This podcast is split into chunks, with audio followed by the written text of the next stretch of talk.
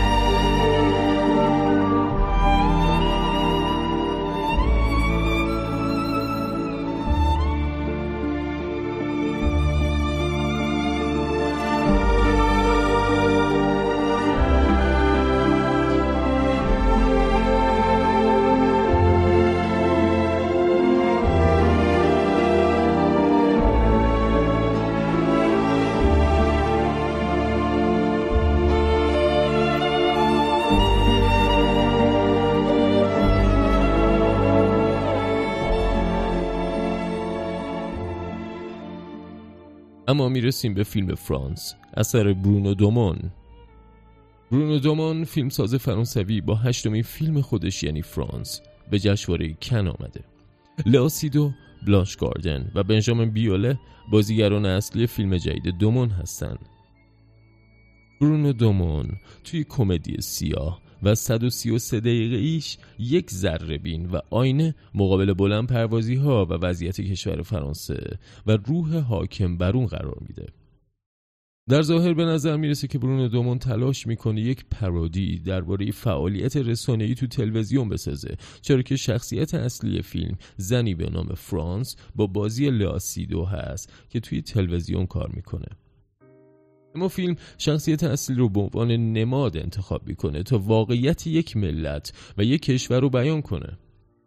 دستیابی به لحن مورد نظر فرانس که بین طنز سیاسی، نقد رسانه‌ای و ملودرام تو نوسانه، بدون وارد شدن به زیر و بم شخصیت اصلی اون کار دشواریه. متمایزترین نقش لاسیدو تو فیلم هایی که تو جشنواره کن امسال داشت تو فرانس دیده شده. لاسیدو به دلیل ابتلا به بیماری کووید نوزده امسال خودش به کن نتونست بیاد و نتونست برای چهار تا فیلمی که تو جشنواره داشت مقابل دوربین عکاسان بایسته و با خبرنگاران صحبت کنه. از دیگر نکات مثبت فرانس اگه بخوام بهتون بگم، به موسیقی خیلی خوب فیلم همیشه اشاره کرد.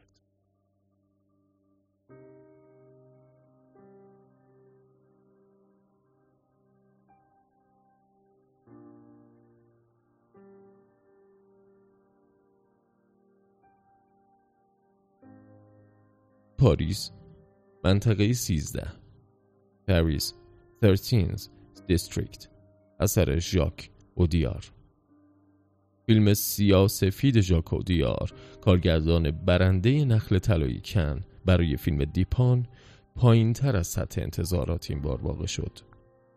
داستان درباره چند تا دوسته که رفاقت و در عین حال رقابت دارن و گاهی هم به هم دل می‌بندن.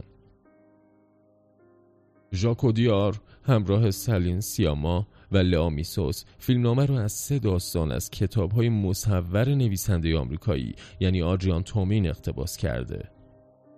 اودیار یکی از فیلمسازان محبوب کن و فرانسه است. پاریس منطقه سیزده تو دوران همه‌گیری ساخته شده و به لحاظ مضمون یه ذره متفاوت از فیلم‌های قبلی ژاک اودیاره. داستان تو برجی تو منطقه سیزده پاریس میگذره که میشه اونجا رو معادل محله چینی های پاریس در نظر گرفت. توی پاریس منطقه سیزده هیچ نشونی از برج ایفل و خیابون شانزلیزه و این نمادهای تیپیکال زیبای شهر وجود نداره، فقط نمای بتونی برچسته‌ای از بلوک های برج و گاه به گاه مناظری از رود سن وجود دارن. میتونم بهتون بگم پاریس منطقه سیزده یه فیلم اپیزودیک هستش که منسجمم به نظر نمیرسه تو مقایسه با فیلم‌های قبلی اودیار که همیشه از نظر روایت و کارگردانی برای مخاطبان بین‌المللی علی‌خصوص هم جذاب بود. ساخته آخر اون بیشتر توی مسائل اجتماعی روز فرانسه است و این احتمالاً باعث میشه که با اقبال کمتری تو خارج از کشور خودش مواجه بشه. اما آخرین فیلمی هم که میخوام از کن امسال بهتون بگم، فیلمی از یک فیلمساز پرحاشیه، یعنی فیلم آنفلانزا دی پتروف از کارگردان کریل سربرنیکوف هستش. ساخته جدید کریل سربرنیکوف، فیلمساز جنجالی و پرحاشیه‌ای روس، داستان یک روز از زندگی نقاش کمیک استریپ‌ها یا کتاب‌های مصور به نام پتروف و خانواده اون تو دوران بعد از فروپاشی اتحاد جماهیر شوروی رو روایت میکنه. پتروف که به آنفولانزا مبتلا شده توسط دوستش ایگور به یه پیاده روی میره تو شهری که آنفولانزا شایع شده. در حقیقت فیلم یک روز از زندگی پتروف رو روایت میکنه، اما سربرنیکوف با زمان بازی میکنه و گذشته و کودکی پتروف رو هم به نمایش میگذاره. سربرنیکوف کارگردان بدعت‌گذاریه که معمولا برای پرداختن به شرایط زندگی مردم کشورش روی نقاط بحرانی تاریخ روسیه دست میذاره. سال دو هزار و هجده اگه یادتون باشه با فیلم تابستان تو بخش اصلی جشنواره کن شرکت کرده بود، اما خودش نتونسته بود به فیلم به جشنواره بیاد. فیلم صد و چهل و پنج دقیقه‌ای سربرنیکوف در حد و اندازه های ساخته های قبلی اون علل خصوص تابستان نیست، اما همچنان بسیار سرگرم کننده است و به لحاظ بصری هم خیلی زیبا. آنفولانزای پتروف با کمک داستان و به واسطه یک بیماری همگیر تماشاگر رو با ذهنیت پتروف آشنا میکنه و گاهی خاطرات دوران اتحاد جماهیر شوروی رو با تیزهوشی با دیدگاه‌های روسیه معاصر مقایسه میکنه. آنفولانزای پتروف سرشار است بار فنی و جسارت کارگردانه و پیش بینی میشه اقبال بسیار خوبی رو هم در اکران‌های بین‌المللی داشته باشه. این بود از لیست شب این قسمتمون که به نظر خودم خیلی خوب شد چون جشنواره کن جشنواره خاص هستش و فیلم‌های خوب میده. یعنی شما البته من یکی دو تا فیلم ها رو مثلا مال شامپن رو اینا رو که دیگه خیلی نقد منفی بود و خدمتتون معرفی نکردم که از بار هنری کارمون کم نشه، ولی خب میدونیم که یعنی هر کی که بالاخره خروجی‌های جشنواره کن رو دیگه نسبت به جشنواره‌های دیگه دنیا راضی بوده و منم فکر کنم که بهترین کارو کردیم که لیست شب این قسمت رو اختصاص دادیم به جشنواره کن و فیلم‌هایی که معرفی کردیم قطعاً در لیست برنامه های سینمایی شما قرار میگیره چون خیلی خوبم بین‌المللی‌ان و عالی. بریم موزیک آخر لیست شب رو بشنویم. یه میز کهنه چوبی، دو تا صندلی خالی، گوشه پنجره پرده بدون رقصه حالی، نمیفهمه منو بی تو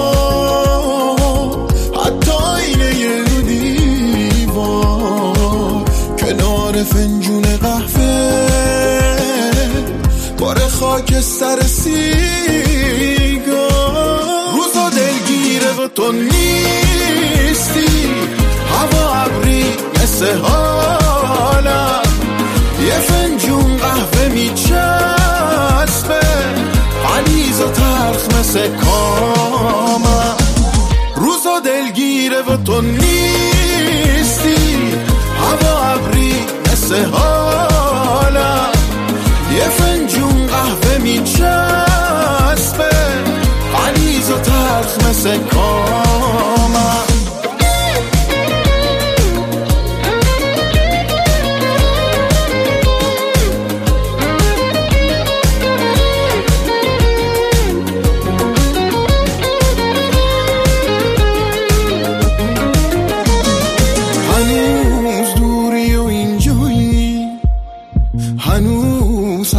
و من تنهام هنوز، هر شب ته رویا با دلتنگی کنار میام، هنوز منتظر ساعت واسه لحظه بیداری، زبان فال قهوه باز دیگه نزدیک دیداری، روزا دلگیره و تو نیستی، هوا ابری مثل حالم، یه فنجون قهوه میچسبه غلیظ و تلخ مثل کامم، روزا دلگیره و تو نیستی، هوا ابری مثل حالم، یه فنجون قهوه میچسبه غلیظ و تلخ مثل کامم.